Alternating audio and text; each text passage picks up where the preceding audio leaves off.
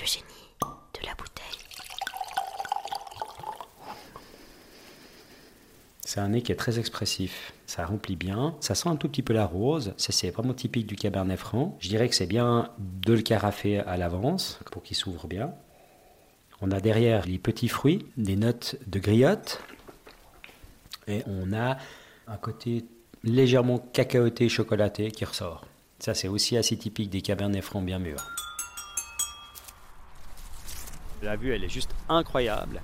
Ce qui est génial dans cette parcelle, c'est que c'est un petit peu le petit désalet, quoi. C'est vraiment les vignes en terrasse avec les grands murs. On a même un mur là qui fait 4 mètres de haut. C'est les trois soleils du Lavaux.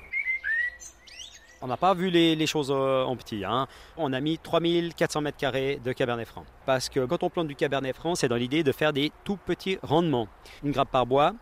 ça veut dire qu'ici, on fait à peu près entre 3 et 3 décis et demi au mètre carré. Donc c'est un vin qu'on vinifie 24 euh, mois en barrique. Pour moi, c'est important parce que le Cabernet Franc, ça reste un cépage qui a quand même les épaules assez larges. Pour tenir le boisé, ça va lui affiner un petit peu ses tanins. Ça va lui apporter un petit peu de rondeur. J'ai organisé euh, une dégustation à l'aveugle chez moi de différents cabernets et euh, on a pris différents vins, dont le mien, plus euh, certains vins issus de Cabernet Franc, Cabernet Sauvignon haut de gamme, qu'on avait payé un certain prix. Après la dégustation, on s'est bien rendu compte qu'au niveau qualitatif, on était aussi bien, mais par contre, meilleur marché.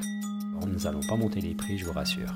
Le génie de la bouteille. Martial Desroux, artisan vigneron à Lavaux. Je vous souhaite une très belle dégustation de mon Cabernet Franc, réserve 24 mois, Grand Cru Chardonnay.